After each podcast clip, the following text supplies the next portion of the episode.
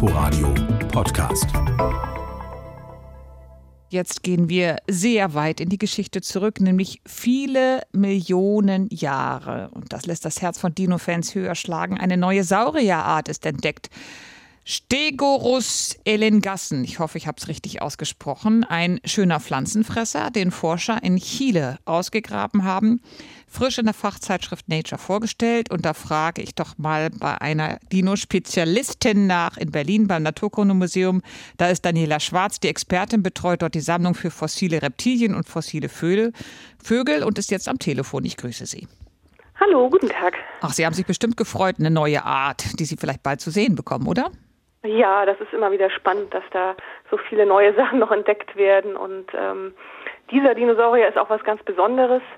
Das ähm, ja, war da natürlich was Tolles, das zu lesen. Warum ist das was Besonderes? Was ist das für ein Saurier?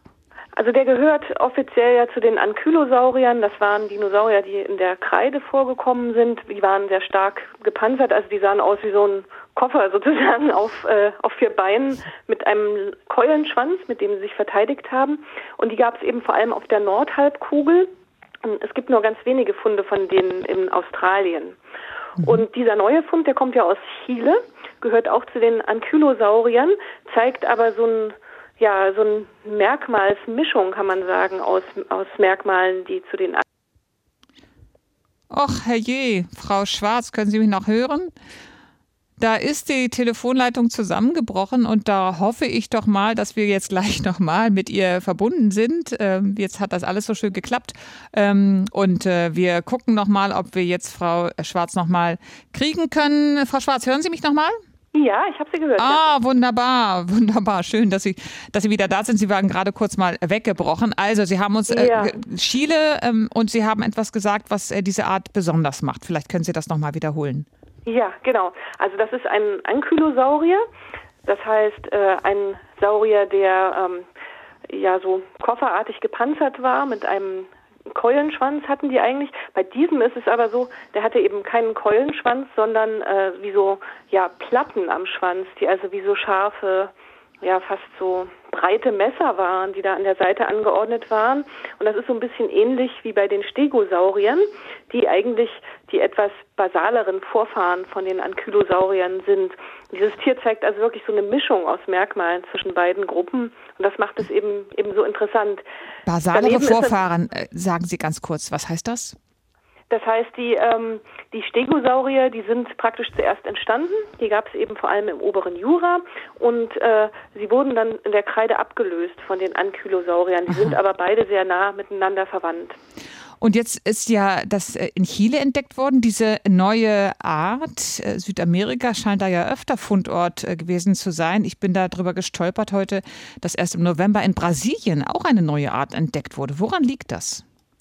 Ja, es gibt eben in Südamerika sehr viele gesteinsführende Schichten aus dieser Zeit, wo die Dinosaurier existierten, also aus dem Erdmittelalter und insbesondere in dieser Region Patagonien, die sich also über Argentinien und auch äh, mit nach Chile hineinzieht.